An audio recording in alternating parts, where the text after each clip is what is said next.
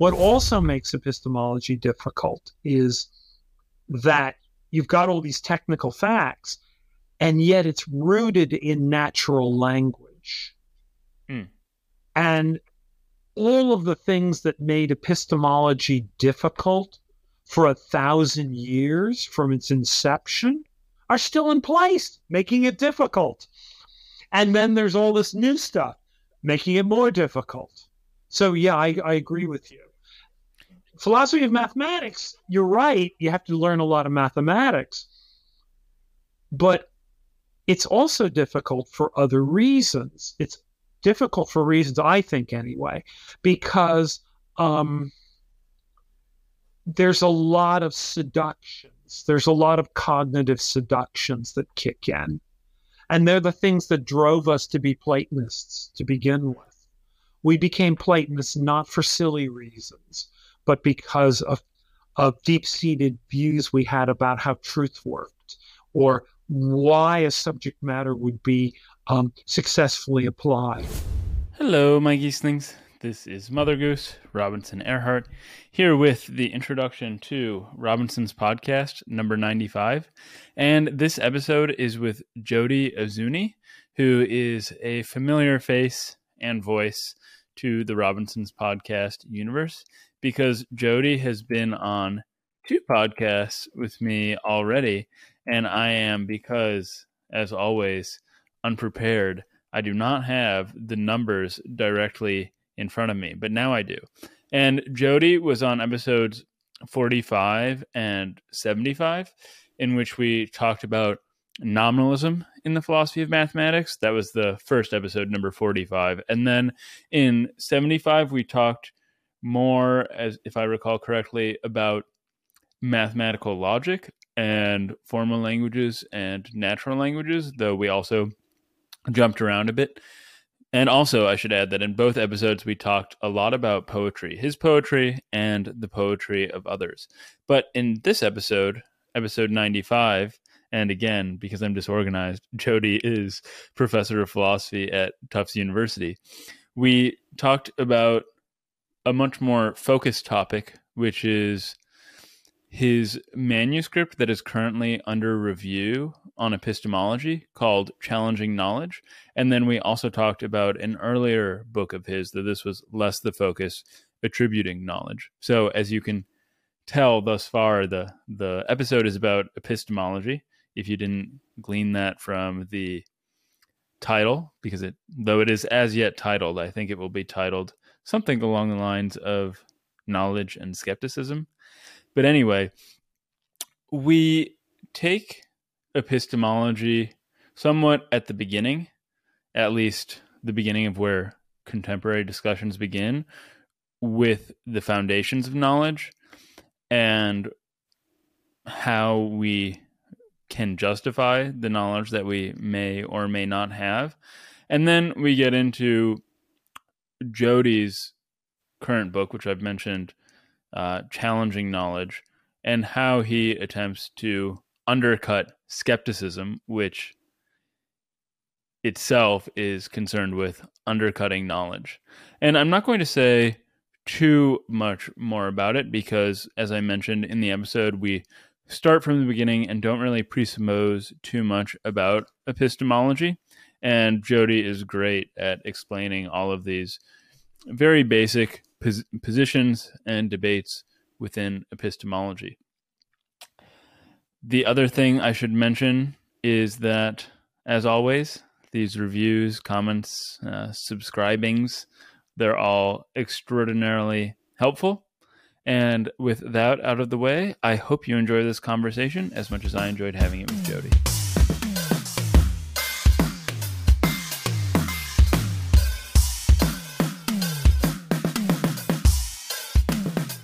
Our last two conversations were about poetry, at least at the, the beginning and the ending. Uh, and then we sandwiched philosophy of math and logic into the middle of them. but we haven't yet touched on epistemology more broadly construed beyond how, I mean, it figures into logic and the philosophy of math. So, since that's primarily how I know you, when and why did exploring skepticism or exploring challenging skepticism as a serious research program land on your radar? Well, um, Jesus, um, in a sense, the radar it was there right from the beginning. Um, it's very hard. Um, I mean, look, my earliest philosophical interest, believe it or not, was in free will. Hmm. When I was, you know, um, in fifth grade, I became convinced that free will was right. And I was I stayed convinced of that for many years, and I would argue against determinism in all sorts of ways. Um, skepticism was something I ran across in college. And it was, you know, I had the reaction I think a lot of people have. Maybe only one or two people, Peter Unger and somebody else, don't have this reaction, which was there was a fallacy of some sort. And it was just something I had in mind, and I would periodically um, uh, think about it. But I never really dealt with it because there were other things that were constantly um, uh, coming up first, as it were. Okay. Uh, things in logic or in mathematics and language. So, um, so it wasn't that I, what I was scared of is there's a way in which sometimes, you know, what happens with mathematicians, right, is at a certain point they quote retire. And what they do is they kick back and they do philosophy of mathematics. And the rest of us are doing this. And, mm-hmm. um, you know, uh, sometimes with philosophers, uh, they kick back and retire and they've been doing something and then they do skepticism. And I so hope that I'm not one of those. That's not what I'm doing. Um, so it come it came into play because it was sort of the next topic for me, uh, having to do with two things I've been working on up till that point, which is philosophy of language, all these issues in philosophy of language that I've been grappling with, and um, basically epistemology in the context of the sciences and in mathematics. And then these dovetailed. Uh, finally, I was approaching epistemology in the traditional way, or rather, not in the traditional way, but because that to some extent that's been a moving target, especially in the late 20th, 21st century. But I I had reached a point where I was ready to go after it. And that's when the book emerged. So I mean, there's very few philosophical topics I think that, you know, suddenly land on my radar. It's more like, oh, I'm ready to do this. And sometimes oh, I now have the tools to do this. So that's, hmm. I don't know, that's a rather long answer. I hope it's an answer to your question. It certainly is. and speaking of coming at epistemology in a traditional way, in the beginning of challenging knowledge, which I should, I guess, at the outset say this is a manuscript we're discussing that is currently under review, so it won't be coming out probably for a year, I would guess, right? or two, I guess. Yeah. I okay. Um, yeah, it's it's still under review. So the um, it's a follow up book. That's fair to say to attributing knowledge, right? Right. Which came out in 2020. So, um, so yeah. Anyway, okay, go. great. And I think we'll probably touch on that as well. But for now, I just wanted to point out where the content we'll be discussing is coming from. But speaking of coming at epistemology in a, in a traditional way, you begin the discussion in challenging knowledge with these three basic positions in epistemology uh, beyond skepticism about our ability to have knowledge in the first place. And those are foundationalism, uh, coherentism, and infinitism. And since these are often the starting points for discussions of epistemology, maybe we could start by just laying them out and why, or some reasons why they're generally held not to work. Okay. Um, they kind of arise from, um, a picture of justification, uh, more or less explicit. So the idea is that um, if you know something, so in some sense, you have a justification for it. So that that's really the starting point. Um, everything I'm going to say is challengeable. I just want to make that point. Yeah. Uh, and, and much of what I'm going to say is challenged by me. Okay. Anyway, that said, you start with this picture that if you know something, there's a justification. And then it looks like you're introduced to a justification regress of some sort. Um, and this is the uh, a very very old argument, or at least it has an ancestor in Greek philosophy that's very very old. In what sense the argument as it shows up in the contemporary setting is that original argument? Who knows? Uh, historians have a lot to say about this. But anyway, you've got justification. It looks like you get a justification regress. Um, because you have to supply a justification for the justification. The idea is it can't dangle in the air. So now this can go on for a little while. And then we have three options, it looks like. And so this really does look like a very tight um, logical squeeze. Um, you can stop. And that looks like, well, then somehow, in some sense, where you stop has got to be a foundation. Or you can uh, kind of uh, circle back or in some way um, find that what you've been coming up with is mutually supporting. So that looks like some version of coherentism. Uh, and then the third thing is you can just keep going. Okay. And so those are roughly the three positions. Now, the uh, foundationalist position, there's been debate in the literature for a long time. It's it's it shows up in all the anthologies where you know people are trying to say, look, um, it doesn't make. Sometimes it's it's not rational to have a foundation, an epistemic foundation, because that's a place where you stop, where you don't have a justification. Because if you had a justification, you wouldn't have stopped. Okay, so if you did stop, you you did it without a reason. And I think Klein uh, literally tries to take that phrase literally, without a reason. Well, you can't do something without a reason. Oh, that's horrible. So that's one way of alluding to where the foundational um, uh, foundationalism seems to face a problem. And then there are other sorts of things like, well, you know, what's the nature of this foundation? oh, it has to be a priori. Uh, that leads to all sorts of concerns. So there's issues about how to categorize the foundation in a way that looks philosophically acceptable. And there is exactly, you know, what would make it rational to have a foundation. The coherentism picture looks like it's in trouble for a variety of reasons, as long as you don't have circularity. Um, um, that almost everyone agrees is terrible. Almost everyone, right? In philosophy, I used to say, uh, no position, um, uh, everything rises from the dead in philosophy, just like in Hollywood, so that no position is ever killed forever. I'm actually, given the current population of philosophers, there are so many of them and they all want to occupy unique spaces. No position dies anymore. That's what I almost think is now the situation. But anyway, that's sociology. We'll let it go. You should write a book. The sociology of philosophy, or just no? That was a bad joke. Those were two good sayings. Oh, I see. Yeah.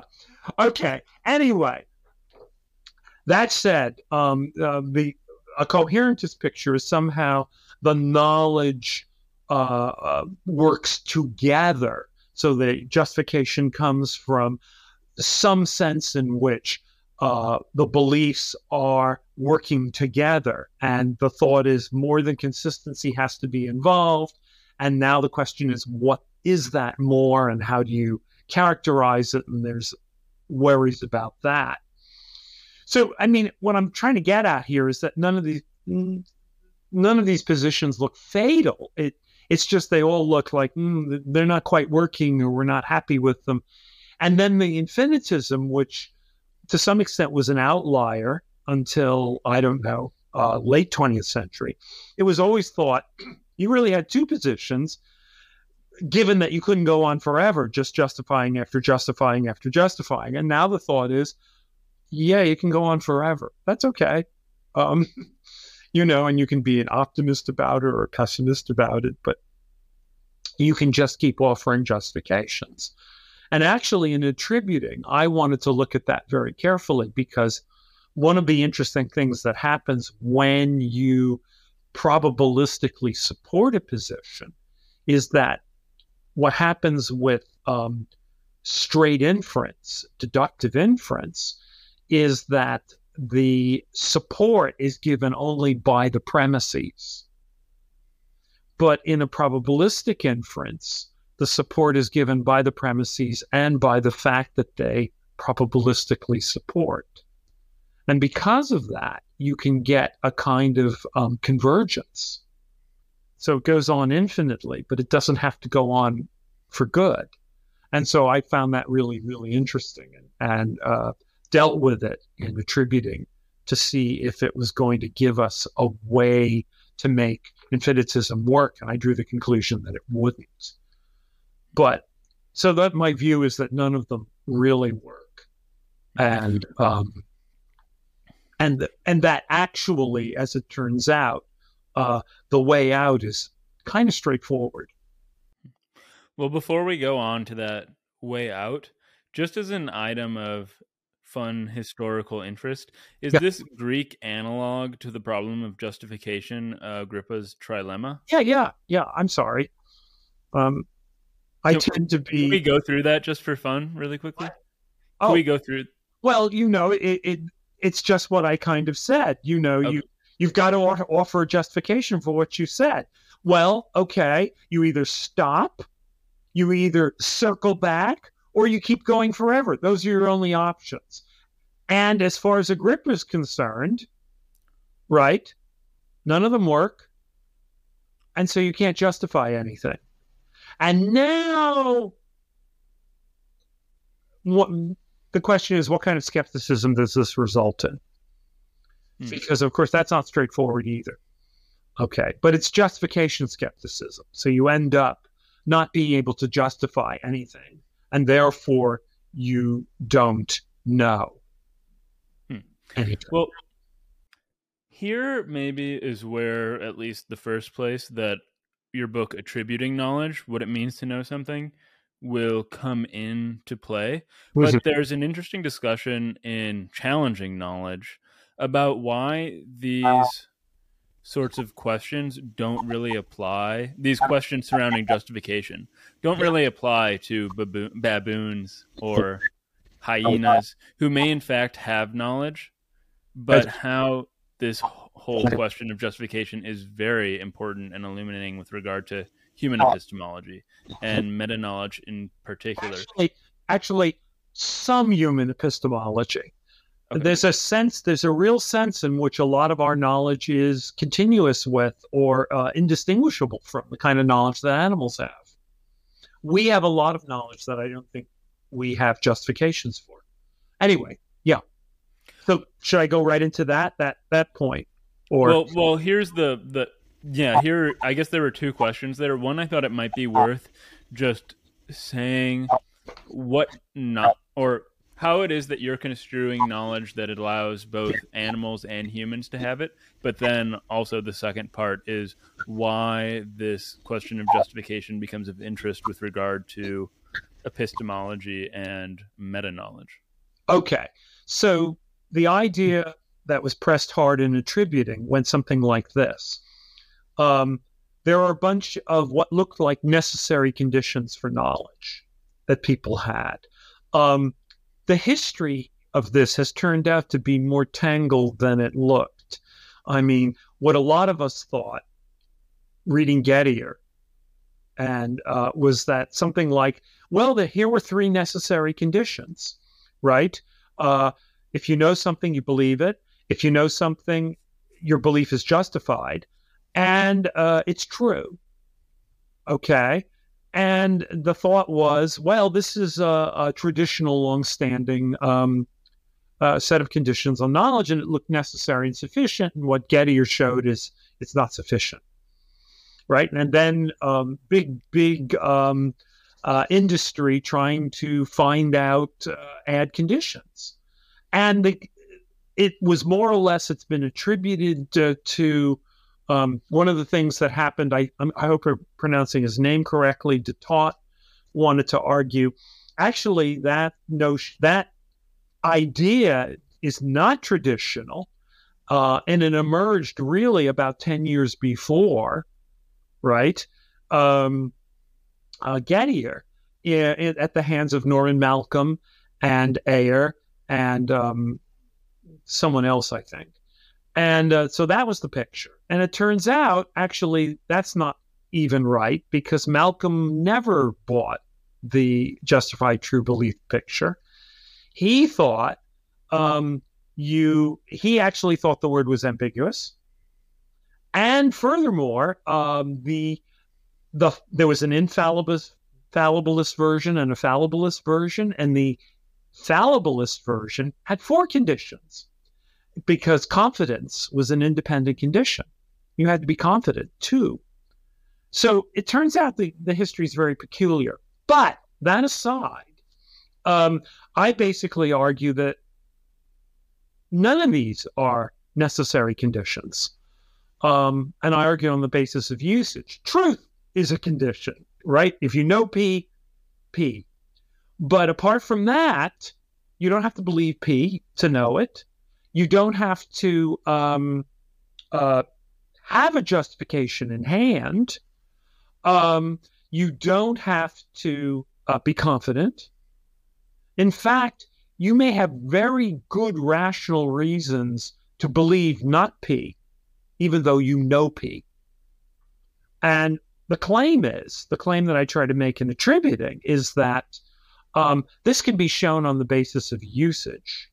And it can be once we have good tools. So now it's philosophy of language for a moment. Once we have good tools for recognizing when we're exaggerating and when we're speaking metaphorically, we can actually look at usage to figure out how it's working. And uh, that's what I claim to do uh, in the book. And that, what falls out as a corollary, very straightforwardly, is that um, animals know all sorts of things. And cash machines know things. A cash machine can suddenly not know who you are, which can be a very awkward mm. experience, especially if you need money. I'm sure um, Dan Dennett likes um, this view of cash machines, who we were just talking about. Yeah, no, Dan does like. Uh, he actually does does like attributing. Um, he was very pleased with it. Um, so yes, but the thing is that um, the to establish this, now leave the necessary condition point aside for a moment. To establish this, what you do is you simply look at ordinary usage, which is all, you know, loud on this. Okay. So I give just a small number of quotations out of what are literally millions these days of knowledge attributions to uh, uh, driverless cars, to cash machines, to insects, to bees, to all sorts of animals, to humans, to mathematicians who who don't have proofs for what they know. So that's why I'm telling you it, it kind of moves into to people with amnesia who still know certain things but don't know how or why they know them. Um, uh, to to my favorite kinds of examples, I call them Dorothy examples, um, um, timid student examples, where the person gets 50 answers right, but you don't tell them they're getting them right. You know, say uh, um, somebody who's 70, who studied French history 50 years ago, over 50 years ago, is convinced she's just guessing, but it's getting every answer right. And you're not telling her that. Everyone would agree. She knows French history, but she's rational actually not to believe it. She hasn't thought about it in the interim. She hasn't, right? um, it's rational for her to think she doesn't know these answers unless you're telling her every time that she does. So, this is the kind of evidence that makes it clear that all of these necessary conditions aren't necessary for knowledge. So now the question is, this is what you you you brought up. Oh, okay, I'll stop. yeah, I just I just wanted to cut in very quickly to make a, a broader point or question. So you mentioned that this argument or your uh-huh. views on knowledge depend on usage. Would you say that it or is it accurate to say that in the, this is in some sense a a Wittgensteinian account of knowledge as opposed to something maybe more normative about what knowledge ought to be, like other contemporary, more contemporary, other non Azzouni contemporary accounts of what knowledge is? Um, I'm going to say no, and here's why. Okay, please. Because I do several things in the book. One of them is, you know, one of them is what is the word we have and how does it work? What are its properties? Okay, that's that's completely descriptive. Okay. Part of being descriptive, and this shows up in biology, and there's nothing uh, weirdly, I think there's nothing weirdly non uh, natural about it, are um, functional considerations. Okay. So there is a lot of literature out there where they try to figure out what the functional role of the word know is. Um, just as there's a lot of literature where they try to figure out the functional role of the word true. I actually think I can find a functional role for the word know in usage. So again, all descriptive. Now turn the page. Um, we're all, you know, there's nothing wrong with uh, modifying language. It's not good enough. It doesn't have, you know, um, it doesn't have certain properties we think it should. You know, language mutates on its own and sometimes in the sciences and in mathematics quite consciously.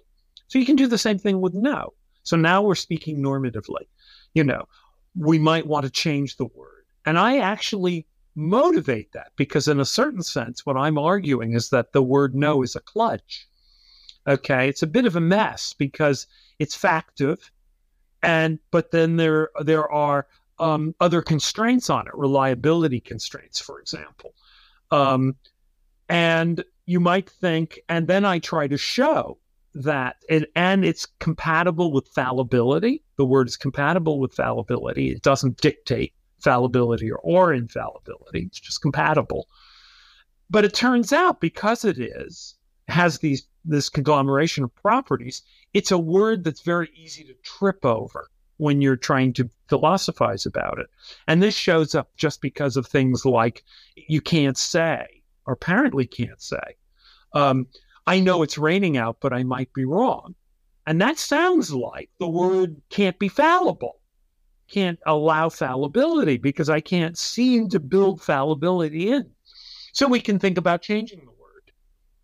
And what I try to show is that given the function we need the word for, given that that function is indispensable, it turns out we can't conceptually engineer it. We can't turn it into something else. Some words are like that. Very few, maybe. But there are words that, yeah, it kind of, you know, that kludgy, awful thing does exactly a certain job. And if you change it, it won't do that job anymore. So at that point, I'm as normative as someone like me is willing to get. Okay. Mm-hmm. Um, uh, this is it. We're stuck with it. But, you know, and here I'm kind of channeling Austin a long time ago. Austin said, you know, um, we might want to change a word. He was perfectly open to that. Um, but it's important to figure out what you've got first. And that's the job of the book. Here's what mm-hmm. we got. Here's what it does and now, here, unfortunately, is why you can't change it. Mm-hmm. I found this section of your book actually quite quite interesting. So, where you point out one that the the verb to know is a lexical universal. So every every language has its own version of to know, and then it's also immune to conceptual engineering. Right, and those don't have to go together right? A word can be a universal a lexical universal, but still open to conceptual uh, modification because that something is innate psychologically in a certain way, linguistically innate, tells us nothing about its optimality. And um, it just turns out with the word know that it's those properties dovetail. So I claim. Mm-hmm. right?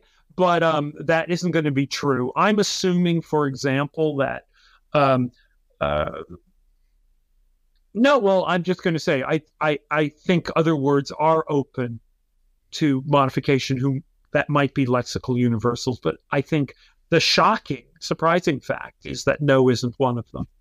Hmm. Well, I I definitely took us on a tangent from where we were heading, but it was a very important tangent. So now maybe we can go back to how justification leads us to questions of meta knowledge. And then also, I think this ties in very closely to introspection, which is similarly very important to your work in epistemology. Right. Okay. So basically, the way it goes is, uh, and this shows up in um, attributing in a certain way. So there was at least one person that said to me, you know, one of the things I dwelt on is I undercut KK, right? Uh, knowing that, you know, if you know P, then you know that you know P. And a lot of people felt that was kind of an open door. What are you doing that for? In fact, the exciting thing to do these days, apparently, is to try to reestablish KK. So there are people trying to do that. And but I didn't like the way that KK had been undercut by Williamson in particular. I thought that was just mistaken uh, because he, for one thing, he relies on confidence being a, a necessary condition, and I'm saying no, it's not. You know, it, you have to undercut KK some other way. But here's the point. The point is that here's a corollary. The corollary is something like this. In ordinary usage, and now we're back to looking at usage again and um, what's going on, there's a constant shifting in human speech and in human thinking between cognition and metacognition, between knowing P and being aware that you know P and acknowledging that you know P. In effect, knowing that you know P and exhibiting it and just knowing P. And we run these two together all the time. And that turns out to be very important because you want to separate them. Because, of course, it's possible to know P without being aware of that fact that you know P. And for some creatures, knowing P doesn't open them to knowing that they know P. They haven't got those introspective qualities, abilities, as far as we know. And uh, this is something I'm willing to extend to a small class of human beings as well. Uh, by the way, having nothing to do with intelligence, in my view, it's it's just something else. Um, but where does um, evaluating whether you know P, thinking about whether you know P, right? Where does metacognition come in? Exactly with skepticism. It's exactly with challenging. Somebody challenges your knowledge um, nine times out of 10, what is going on is you are, as a result, stepping back and evaluating the question Do I know P? Mm-hmm. You may draw the conclusion, I do know P. And you may draw the conclusion, you don't know P. Now, already this opens up an, an interesting piece of logical space because what can happen, we realize in principle, is that in principle, right? This has to be spelled out, and this is what's going on and challenging. One of the things that happens is somebody can draw the conclusion they don't know P, and they're wrong. They do know P.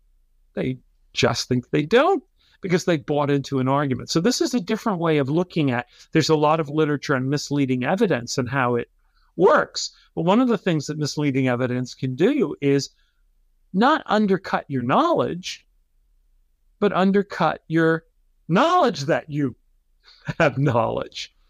Uh, and it might not even undercut that. It you might actually know P, know that you know P, but believe none of this. All these cases this is what happens. If KK is denied, and if other sorts of iterative psychological states, along with knowledge and belief, all come apart, you have a lot of possibilities, a lot of descriptive possibilities. And I think that's important because as soon as you start to look at the cases with a lot of care, you know, is the uh, person who uh, you know, knows all these um, uh, facts about French history. Is she, um, does she believe it? Does she not believe it? Is she confident? Does she think she's guessing? Does she not think she's guessing? Is she rational to think she knows it? Is she being inappropriately modest, et cetera, et cetera?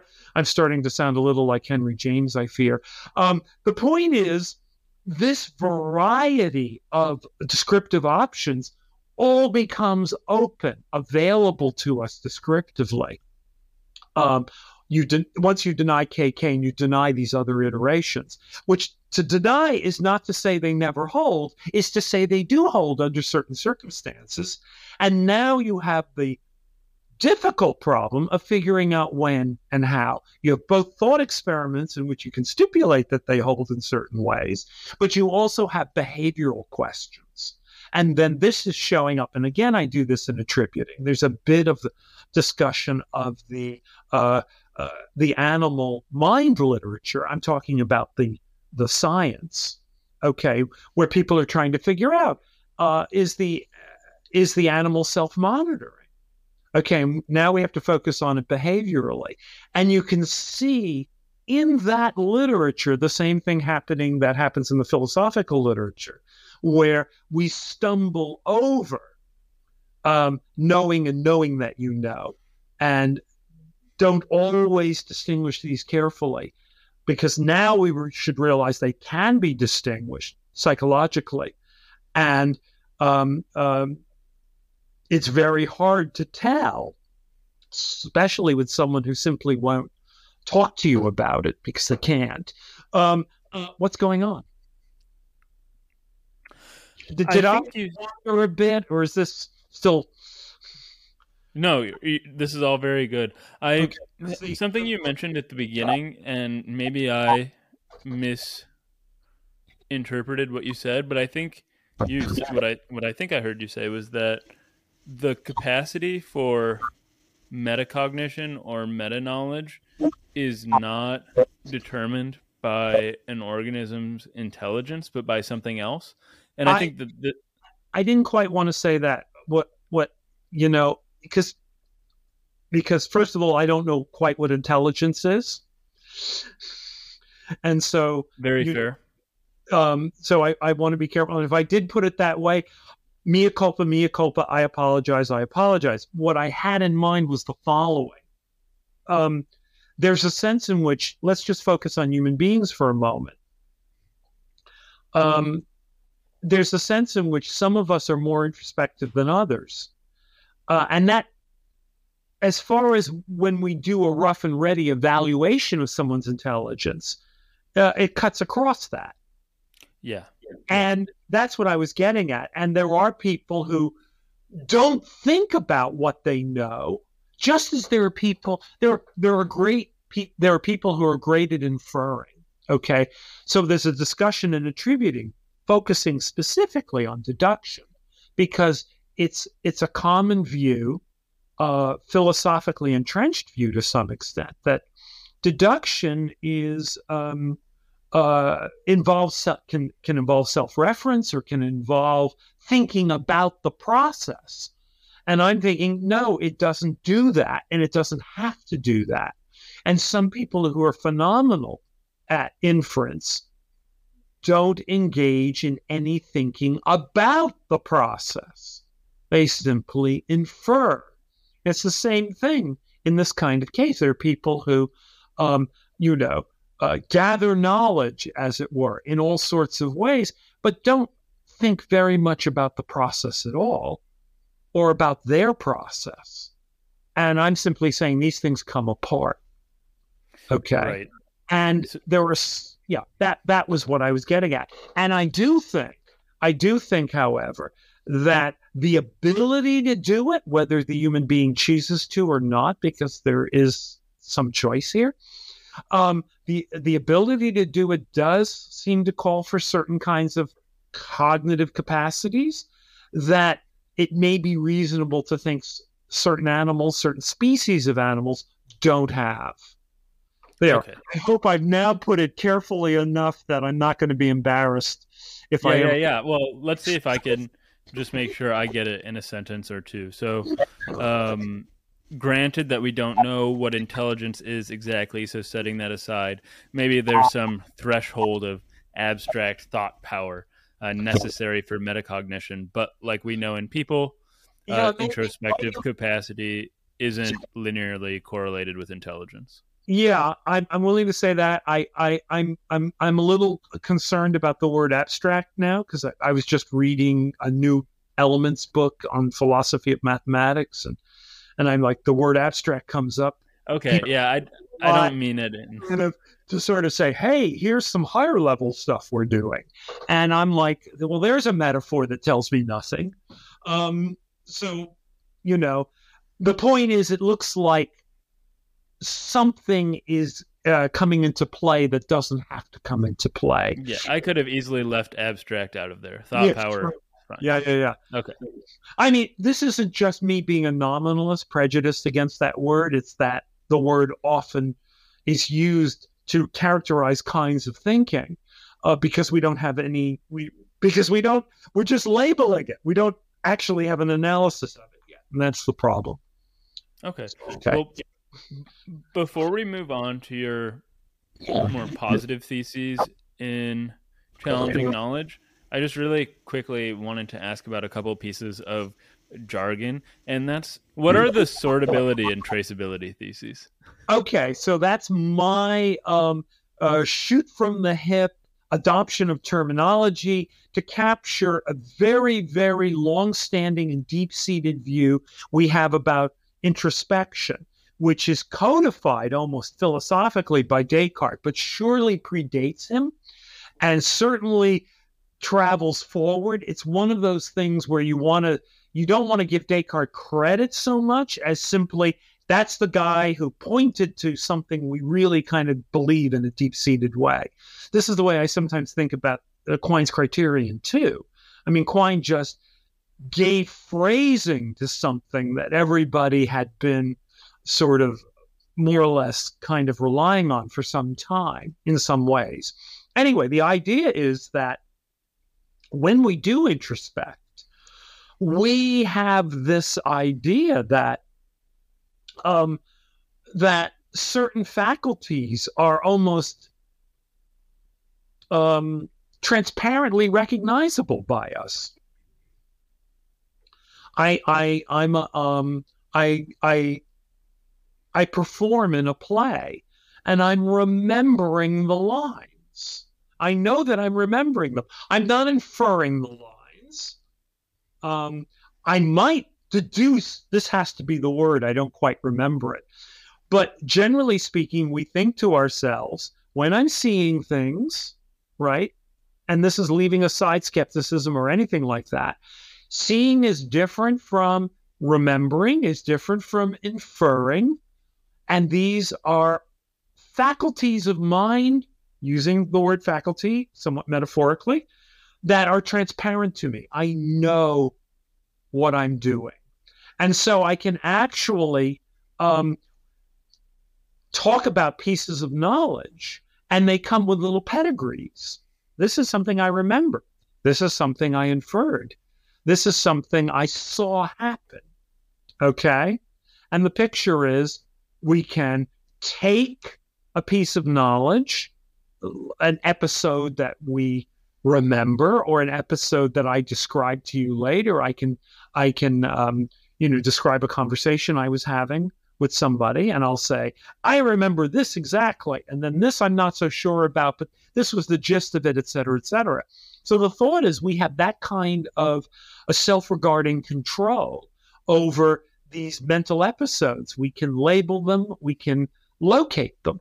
So that's the assortability and traceability theses. We can sort them and we can trace the knowledge back. And that's literally what Descartes does in the second meditation. You know, he, you know, he decides all I've got to go on are the contents of my mind. Let's look at that stuff and and and locate it and label it. And that's what he does. And then he uses that as a tool against skepticism. So those are the theses uh, roughly described. And of course, um, these days, a philosopher doesn't bring something up and give it a label unless they want to refute it. So hmm. I'm going to claim, which I do in the book, right, that the, that there's an enormous amount of cognitive science literature that shows that these theses are wrong along numerous dimensions. Okay. And in fact, I want to even put, put it more strongly, right? To think in terms of faculties, memory, um, um, uh, sensory, uh, right? Inference. Um, there isn't anything distinguishable like that as soon as you go below the, the surface of the phenomenology. Okay. These things blend and are constituted in a certain sense of one another in all sorts of intricate ways. So, so much so that if you were going to try to do it accurate, describe it accurately, which we cannot do quite yet, we would simply toss the phenomenological terminology. Um, I have arguments for why we can't toss it, but there there there are arguments about about the evidence for the science.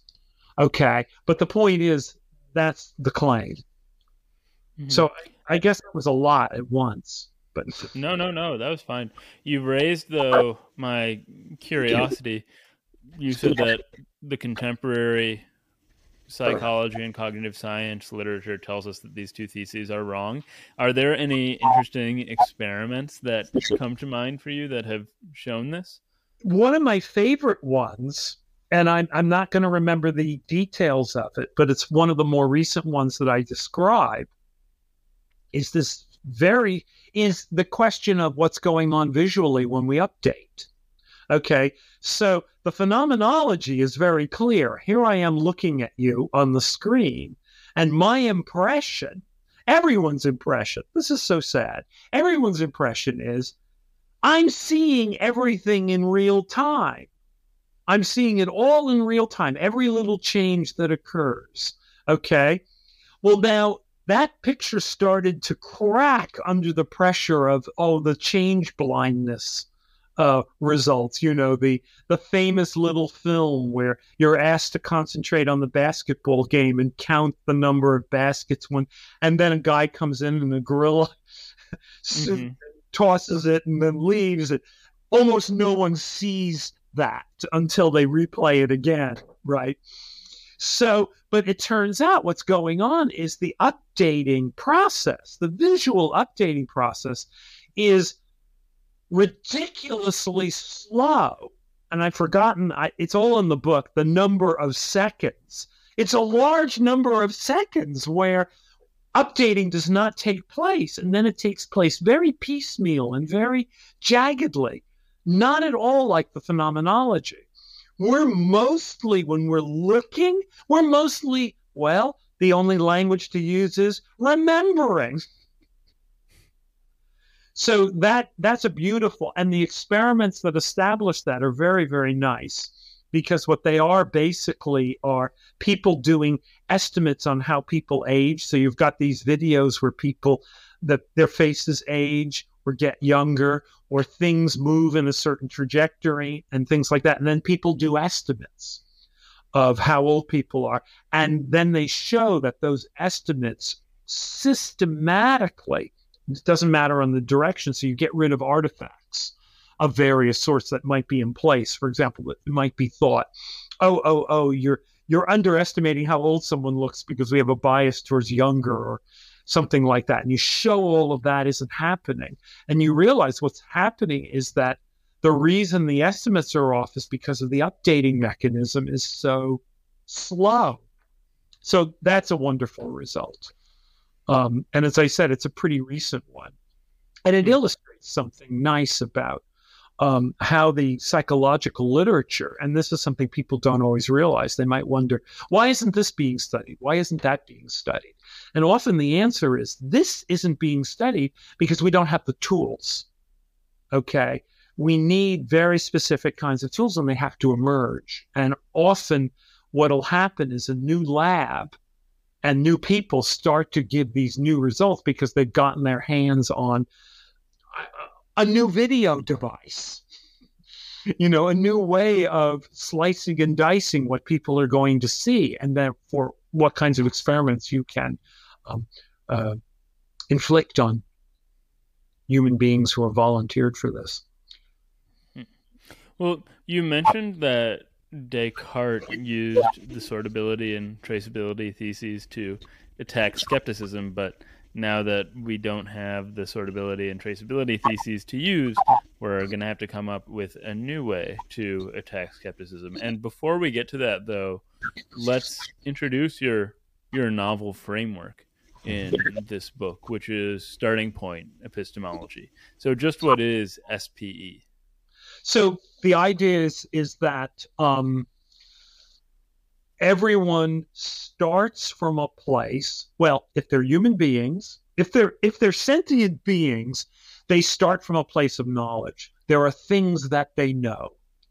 If they're human beings, they almost all human beings, right? If not all human beings, they start not just from a place of knowledge, but also from a place of what they think they know. Okay.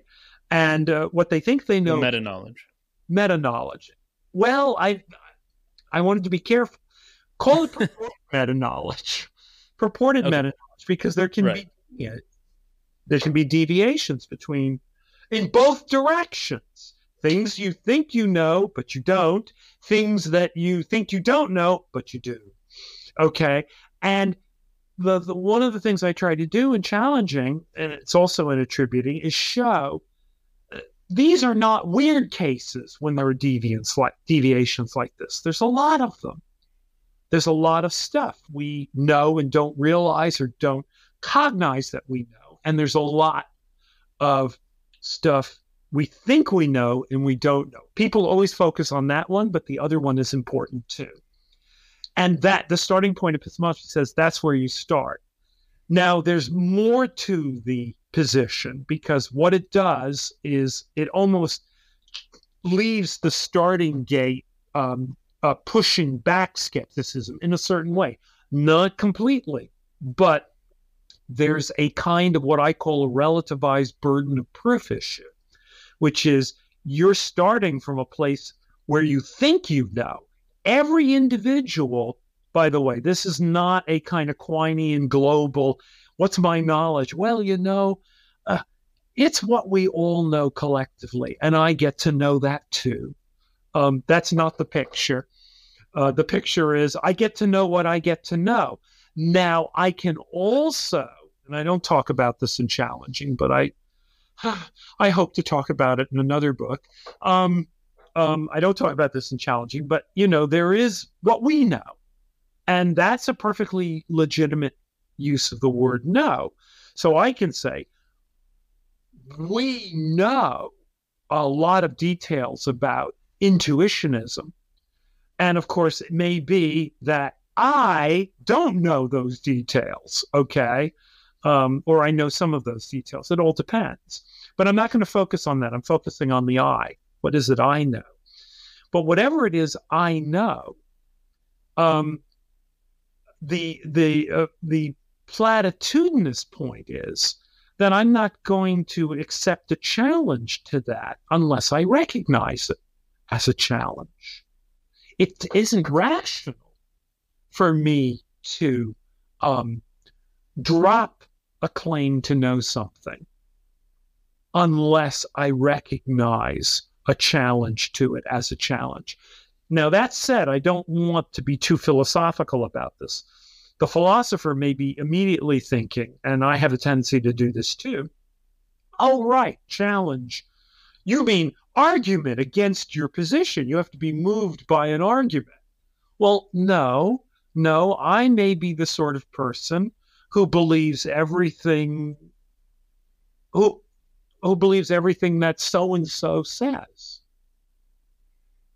Okay, that may be part of what I think I know that what so and so says is true.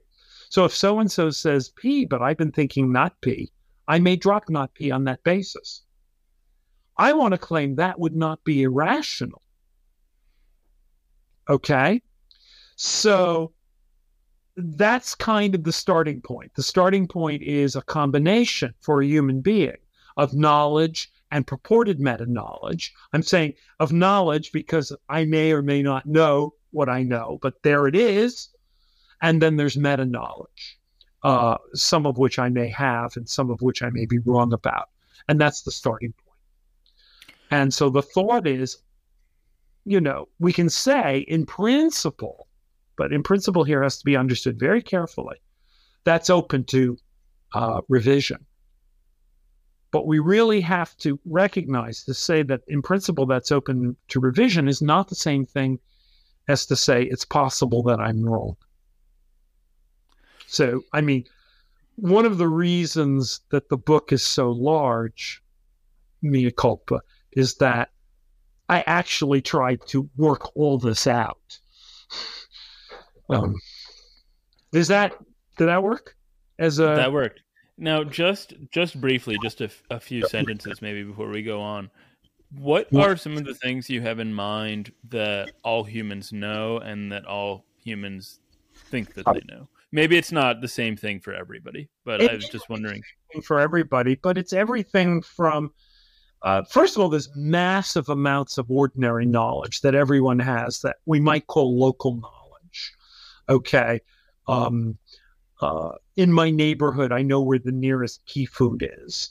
I know um, uh, that a tomato is not an orange. I know that um, uh, Europe is a place I've been to several times. Okay. That South America is a place I'm going to go to soon stuff like so that. This answers my question, though. I mean, everybody, it's just a contingent fact that I mean, if you look at any human, they'll they'll have yep. some knowledge of some sort. Exactly. It's okay, a contingent fact, and I actually think, and I think I say this in challenging, but again, everything that I think I say in challenging, I don't know what'll happen once I revise it, the last revision, but um, um, I think um, um we start getting knowledge very early, extremely early Okay. Even if the knowledge is knowledge of, whoa, that's interesting. Bright color there. stuff like mm-hmm. that. It's knowledge. Mm-hmm. Okay. Now, this is something, this is a point I made in attributing, right? And I, I, I'm just repeating it again here. You don't have to have a lot of cognitive resources to have knowledge. And your pieces Cash of knowledge. register. What? What? Cash register, for example. That's right. And furthermore, um, you your pieces of knowledge don't have to be interconnected in any way. There's no coherentism uh, requirement on knowledge.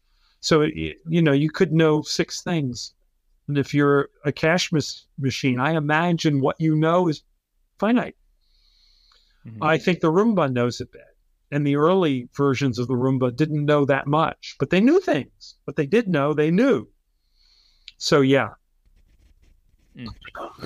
Well,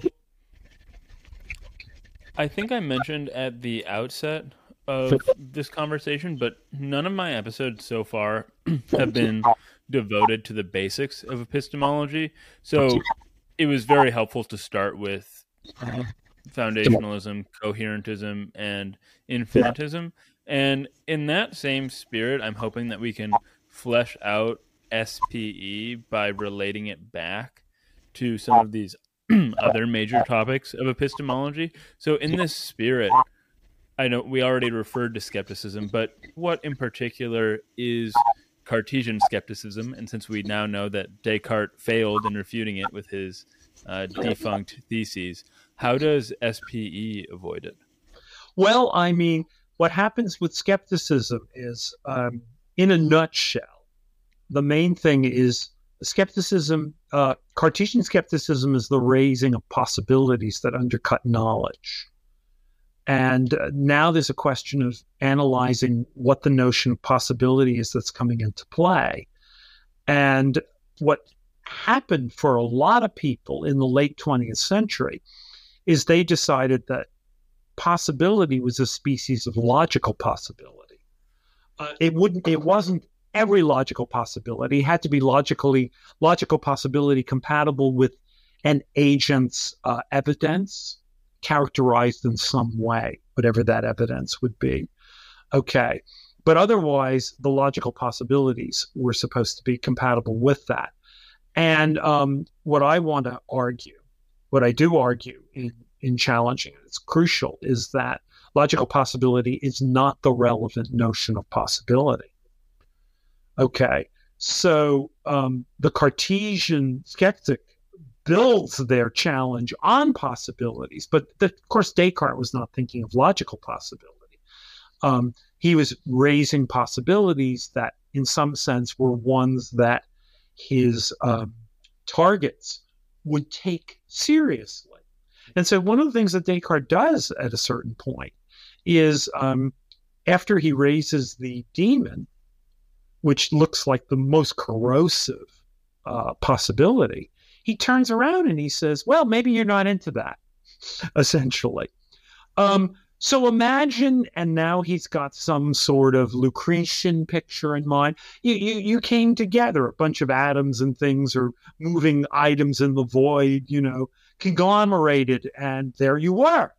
And then he says, What?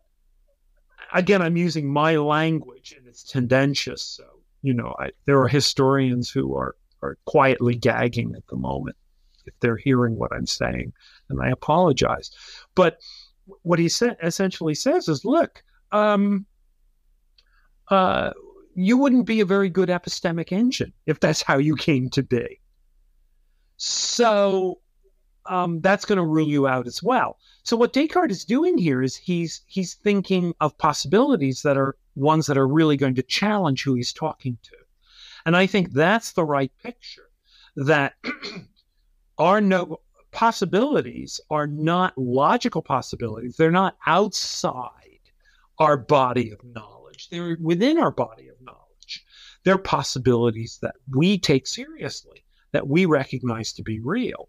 Now, there's a good question. How are we supposed to characterize those possibilities?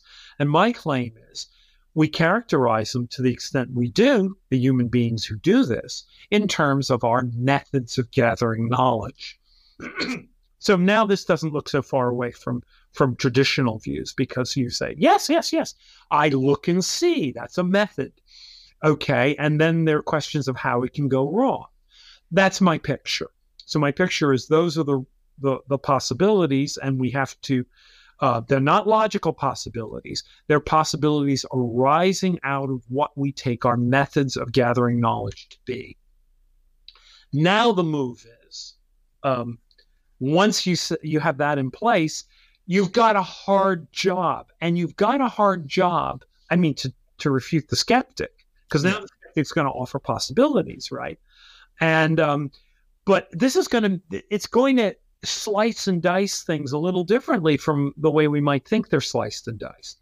So, for example, someone like me, you know, you bring up the evil demon, omnipotent, omniscient, and I'm like, uh, I don't think that's a real possibility.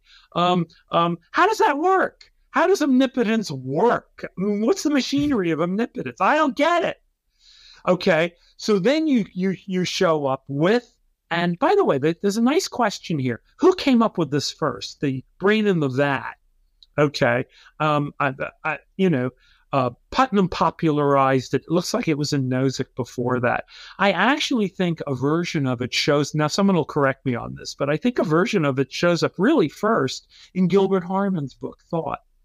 He's hmm. got he's got a guy on a, a surgical table, and the surgeon's having a little fun with the brain, or you know, et cetera, et cetera. That's happens often for philosophers, it seems.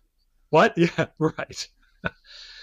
but anyway, the thing is, this is something that I'm supposed to take more seriously. Why? Because we start to tell a story. Here's how the computers work. It's connected to the brain. You know how the brain works, right? You know that if we can circumvent stuff coming in through the nerve centers and and you know do a little bit of uh, um, uh, clever surgery, hmm, that's possible, isn't it?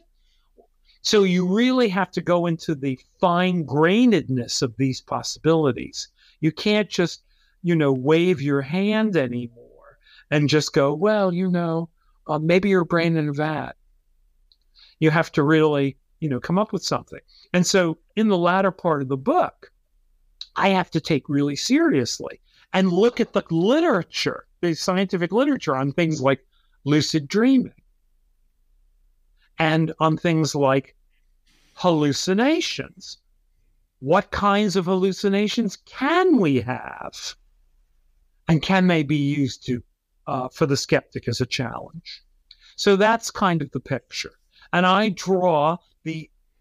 But again, this this has empirical hostages. I draw the conclusion um, there are no possibilities of the sort that the skeptic needs to achieve skepticism. So that's at the end of the day the refutation of skepticism.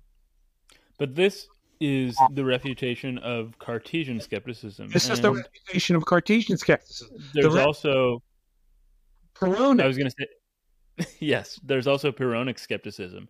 So right. I mean, you, you gave a really nice and helpful explanation of Cartesian skepticism.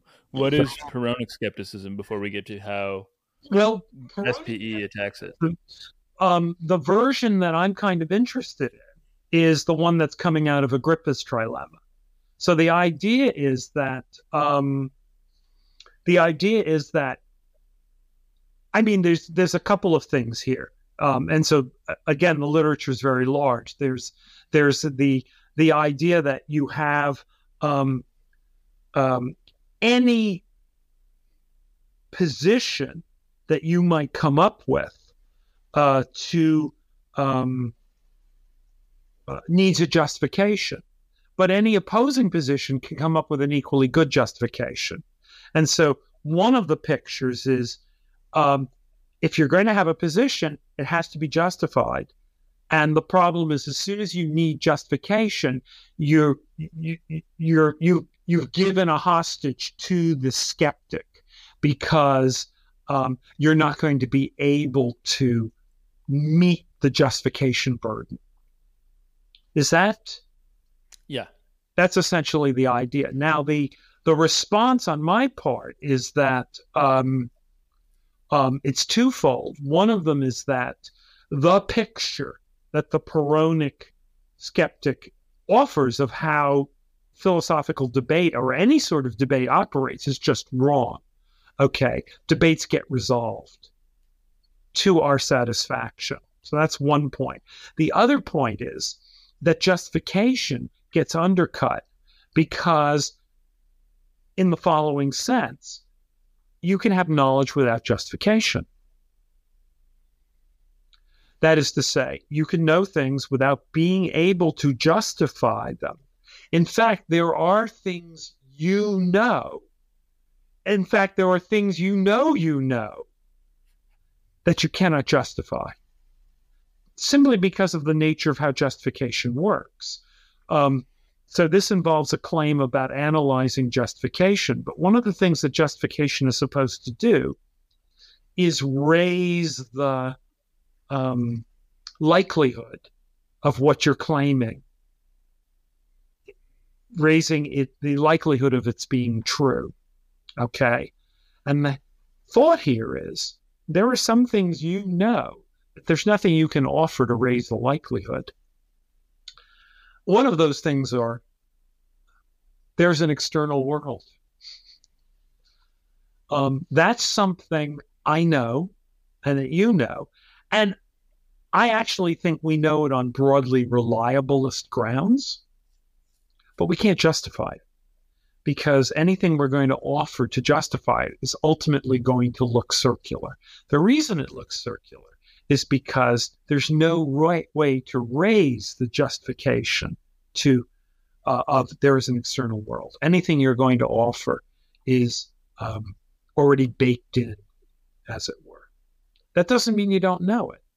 It just means it doesn't have to be justified. So that's the that's kind of the the, the whole picture. Maybe I I missed it, but this example with the external world is an example of first order knowledge that we have but can't justify. Did you also give an example of second order knowledge that we have? Uh, um, well, I don't know if I did, but here's something that looks like it. I know that I know there's an external world. I can't justify that either. Right. I guess you can you know that you know you know that X uh, where X is a, a knowledge uh, a statement of the form I know that X but you can't verify the contents of X. Well, I keep I I mean in a certain sense I can verify it, but it's kind it looks empty. The verification looks empty. And that's because I can't raise its likelihood with anything I'm going to say. Mm-hmm. But that doesn't mean I don't know it. Mm-hmm. Again, now you go back to attributing. When you realize what the conditions are on knowing, you realize, of course, you you you can know something without being able to justify it. Right. So look at all the dogs and cash registers. Look at all the dogs and cash machines and cats, etc. I don't want to be deprived. I want to be with them. So, but it turns out I can be, provided I recognize all this. By the way, I get to know there's an external world even if I'm a skeptic. I'm just hmm. wrong if I'm a skeptic. I'm wrong about what I think I know. well, there are there are two more questions that I have about SPE, and I guess I just want to make a, a, brief aside. There are some albums. This is just how I'm feeling about this podcast episode at yeah. in the moment. Um, there are some albums. One that comes to mind for me is Green Day Dookie, which happens to be like the first album that I ever had. I think my dad gave it to me. Do you know that album by any chance? I don't know if I do. I know some of their songs. I tend to be a song person with group okay. rather than an album person. I, I, you know, there's practically only two or three or four albums that I like. It's almost always just songs Got from. It. Well, so I, I, was going to say, so spell it out if you're willing to. Yeah, what? yeah, no. All I was going to say is that it to me is one of a handful of perfect albums where every song goes neatly into the next. I love every song and I wouldn't change the order or take any out or add any new ones.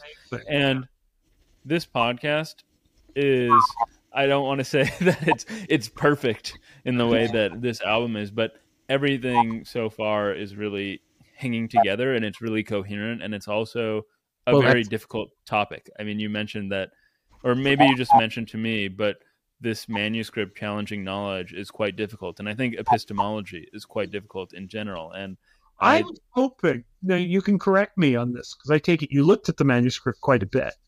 Of course, I was hoping that it wasn't difficult to read, but was merely a difficult subject covering a lot of territory. I was trying to make it as readable as possible. I really was if I didn't succeed, I didn't succeed, and that's okay. I mean, no, no, it's very readable, and a lot of philosophy is impenetrable. I was saying that epistemology in general is very quite difficult subject, but I mean, a lot of it was very readable. Like the entire introduction about Quine and naturalizing epistemology.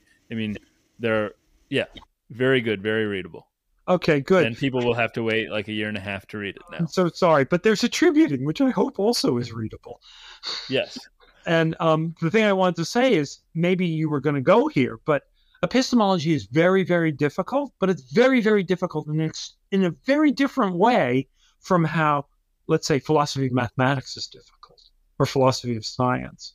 I mean, it turns out all philosophy is difficult, I think, but it's all difficult in different ways. Anyway, go ahead. No, sure. Let's continue with that thread. I think of philosophy of math as being difficult because as soon as you start doing philosophy of math, you realize you need to know a lot of math. And that's what makes it difficult. Whereas epistemology has a lot of very abstract I, am sorry for using this words, but these that word uh, very abstract, unintuitive moves, like all of these things with uh, safety, reliability. There's a lot of jargon that you need to know, and a lot of moves that get made, uh, possible worlds, all sorts of things. That's you... right. All right, but you realize all of this is not intrinsic to epistemology, right? Right. Uh, which is not to say it's illegitimate or to say that it's just been imported artificially.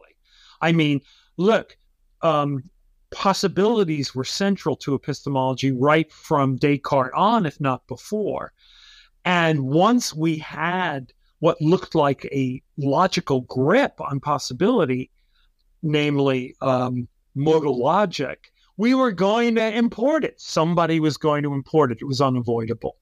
And so, yes, that makes epistemology difficult. What also makes epistemology difficult is that you've got all these technical facts, and yet it's rooted in natural language. Mm. And all of the things that made epistemology difficult for a thousand years from its inception are still in place, making it difficult. And then there's all this new stuff, making it more difficult. So, yeah, I, I agree with you philosophy of mathematics, you're right. You have to learn a lot of mathematics.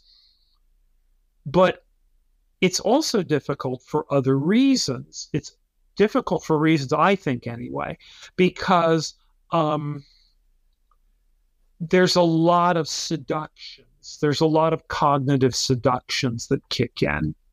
And they're the things that drove us to be Platonists to begin with. We became Platonists not for silly reasons but because of, of deep seated views we had about how truth worked or why a subject matter would be um, successfully applied and things like that. And so, what's happening, in my view, with philosophy of mathematics, what makes it difficult is if I feel if you're going to make progress, um, there's a lot of dismantling, there's a lot of analysis that's off stage having to do with things going on with truth and with commitment and with which you you might not have thought were going to be so involved. Okay. Mm-hmm. Um, so yeah, I, I don't know. Yeah, I hadn't been I thinking a... about that, but I suppose what? we enter epistemology without these same deep seated intuitions that are very tough to uproot. Luckily for me, I entered philosophy of math with the correct intuition that oh. Platonism is wrong. oh, all right. Well, I mean, that's, you know, lucky for you. I did not. I mean, uh, I'm I'm more or less, uh, at least as a graduate student, as an undergraduate student, I kind of bought the Quinean picture. Um, that's not an illustration of intuitions, I guess, but they were pretty early for me. So I had to work out of all of that. Actually. Well, returning to to this thread that I started with just fleshing out SPE with regard to some of the central topics in epistemology. There are there were a couple couple last things that I wanted to mention. And that is first, what is the internalism externalism debate and how does it relate to SPE and I guess by extension your view of knowledge and attributing knowledge? Well, we have or seem to have a lot of strong internalist intuitions. And those amount to something to the effect of um, if I'm going to know something, I have to be coming from a psychologically centered position where psychologically I have a grip on my justification. Okay, so the internalist thinks you have to have these things. And therefore, an internalist is often going to reach for talk of intellectual integrity and things like that. Um, the externalist is thinking you don't have to have these things. The world has to be uh, right in a certain respect, and you have to have the right faculties, even if, in point of fact, you don't realize you have the right faculties. So that's kind of the um, the split, and I've been very broad about my presentation of it because there are many different kinds. But it's important to realize, I think, that I think this is right. Internalism was the view for epistemology, unlike justified true belief, you know, that model, some sort of picture of I have to have justification in hand goes all the way back um, in epistemology. And the reliabilist picture is a 20th century product, okay, um, attributed usually to Armstrong and Goldman, right? Very late and I think there's there may be an early, earlier figures, but and on my view, the um, the really the right picture for knowledge is a is an externalist picture. And then someone says, but what, where's all this internalism coming from? The internalist intuition. My answer is, well, that shows up with the metacognition. That shows up with the meta knowledge. That's when that comes into play. So I literally look at certain cases that the internalist has raised against reliabilist picture, like, you know, the clairvoyant who has no reason to think she uh, does know the future, but is reliable in this respect. And that's usually a variants of that picture used to challenge externalism. And I'm saying notice when you look at the analysis that what's kicking in is always it wouldn't be rational for someone to believe they were clairvoyant under these circumstances. And my response is, you're right. Wouldn't be rational. Doesn't mean they don't know. what's what's true is they shouldn't believe that they know, and they're rational not to believe it, but they know. And really, when you analyze, I think the cases all fall out very nicely. But this is, on my view, this is uh, the debate has is due to a miscalibration of what is ground floor knowledge and what is not ground floor knowledge, but knowledge about or beliefs about that knowledge. Well, Jody, the last thing that I wanted to ask was about again another um, important concept in epistemology, and that is the fallibility of knowledge. So, again, right. what is what is the fallibility of knowledge, and how does SPE handle it? Well, actually, the way it's handled is um, SPE doesn't handle it directly, although I since I'm an SPEist and I believe the things I'm about to tell you, it's part of the SPE arsenal. But the, the idea is very simple is that um, uh, it turns out, claim um, knowledge is fallible in the following sense all our methods for knowing anything can go wrong. That's all that means. And the fact that our methods can go wrong doesn't mean they're not methods for knowledge. Okay. That's where the fallibility comes in. Now you have to be able to spell that out right, where you don't end up giving a a, a principle like, you know, uh, to fallibly know P implies that P could be false. You really don't want to do that because uh, if P is a necessary truth, then P can't be false, and blah, blah, blah, and it's misfocusing where the issue is. The issue is, of course, on the methods, not on P, not on the yield of the methods, but on, as it were, the nature of the yield. Okay, that's where fallibility comes in, and so the, the claim is straightforward. The word know is fallible. The usage is clearly compatible with fallibility. We attribute knowledge all over the place, I think legitimately, where the agents are all fallible. It's also compatibility compatible with infallibility. Okay? Because we, some of us anyway, attribute knowledge to agents that we take to be to have infallible methods.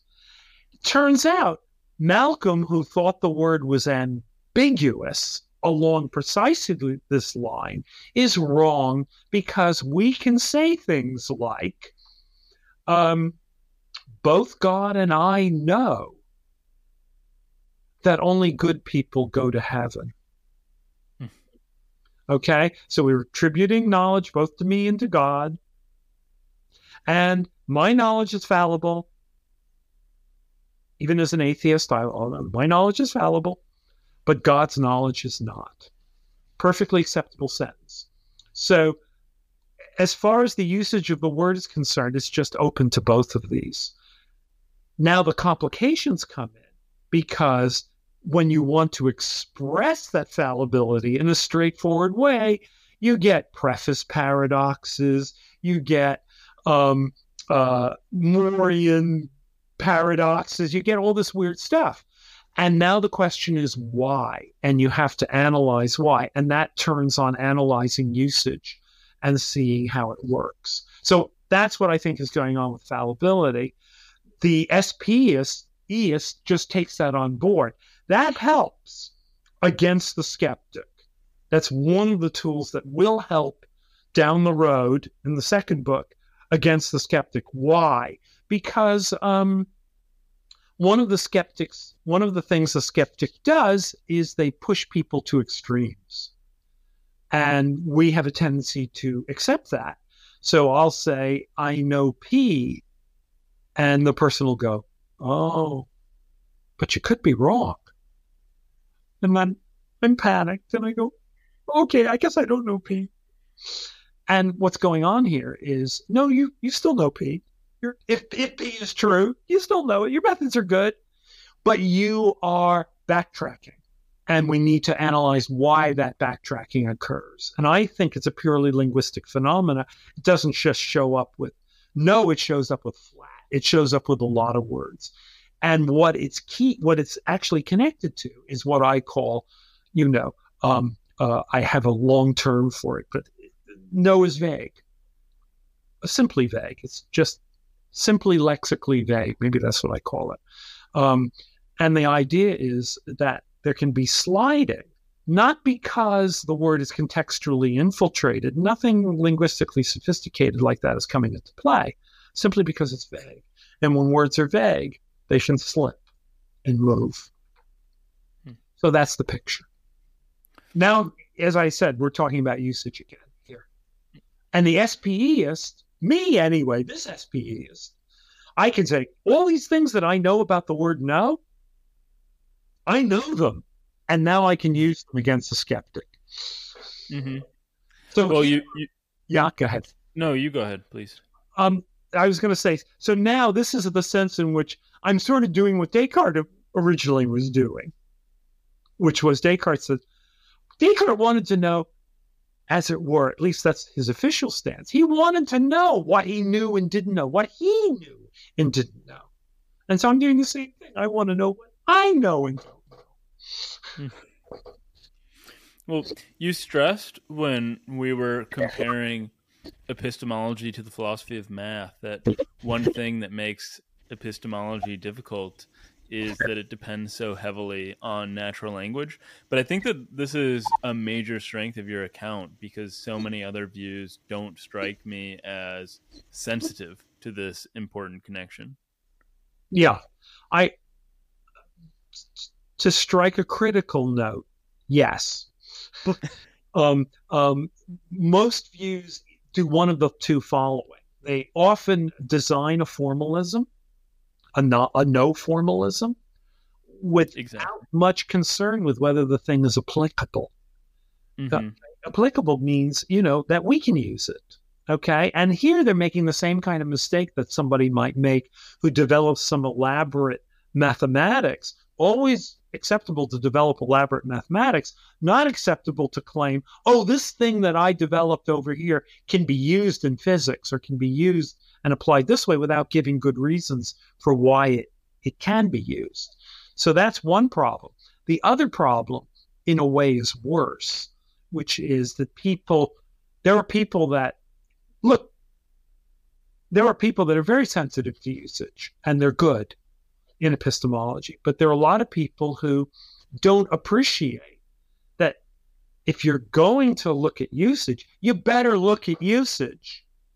Um, put it this way usage is evidence. That's all it is. It's evidence, which means, you know, um, at the end of the day, it doesn't compel. But the right thing to think about evidence is evidence is hard. Evidence takes subtlety evidence takes evaluation. And I think too many people who nod to usage don't appreciate. Well, don't stop there. Really pay attention to it. Really look at the linguistics. That's the requirement. If you're going to take usage seriously. Again, mm-hmm. if you mm-hmm. want to make it something up, great. I mean, you know, that that's nice too. Right. Regarding, I mean, this design or designing this formalism, the first case that you mentioned, that's what I was saying earlier when I was comparing your account, which I described as Wittgensteinian in its yeah. attention to usage, to others that I said were normative. And I meant that they were normative in the sense that their epistemology concerned some ideal uh, contrived form of knowledge, what they want knowledge to be, rather than knowledge that we have or use or that is related to. Can use mm-hmm. is right. I mean, you don't want to come up with a, a formalism that characterizes a word a certain way, and then we can't use that word for what we exactly. need it for. And that's often and there. There are programs of kind of splintering the word "know." So we have lots of different kinds of notions of know. And that actually infirms the word for what we want to use it for. That is, you know, that's something that has to be shown, but I think it can be shown. So mm-hmm. yes, I, uh, now I understand what you were were getting at at that point, and that's right. Um, I want to be careful about something though. Um, I actually feel that if there's a progenitor that I should sort of bend the knee to, in some ways it ought to be Austin rather than Wittgenstein, because there's a way in which I thought Wittgenstein was militantly thinking that natural language was open ended in a way that I'm not convinced it is, and that it was not itself amenable to scientific study, which I am also convinced it is.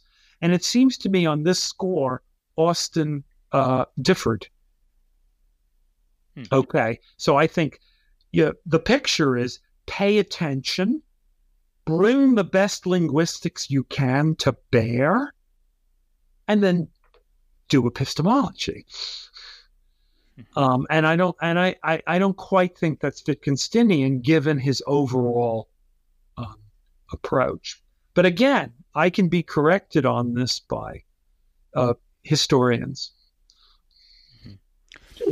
Well, Jody, this has been great. It's another installment of the Azzouni ongoing Azzouni anthology in the books. And when challenging knowledge comes out, I'm certainly going to give it a plug in an introduction to some subsequent episode, or we can uh, time another conversation to coincide with the release. But thanks again. And as always, I mean, for sharing your time and your really wide ranging philosophical interests. Thank you very much for inviting me. Hold on, Geeslings. Before you go, please uh, like, subscribe, follow if you haven't already. Smash all those buttons. And also, if you haven't followed me on uh, Twitter at Robinson Erhardt, or if you're not joining me every morning as I eat my pint of ice cream on Twitch at Robinson Erhardt on Robinson Eats, please do so.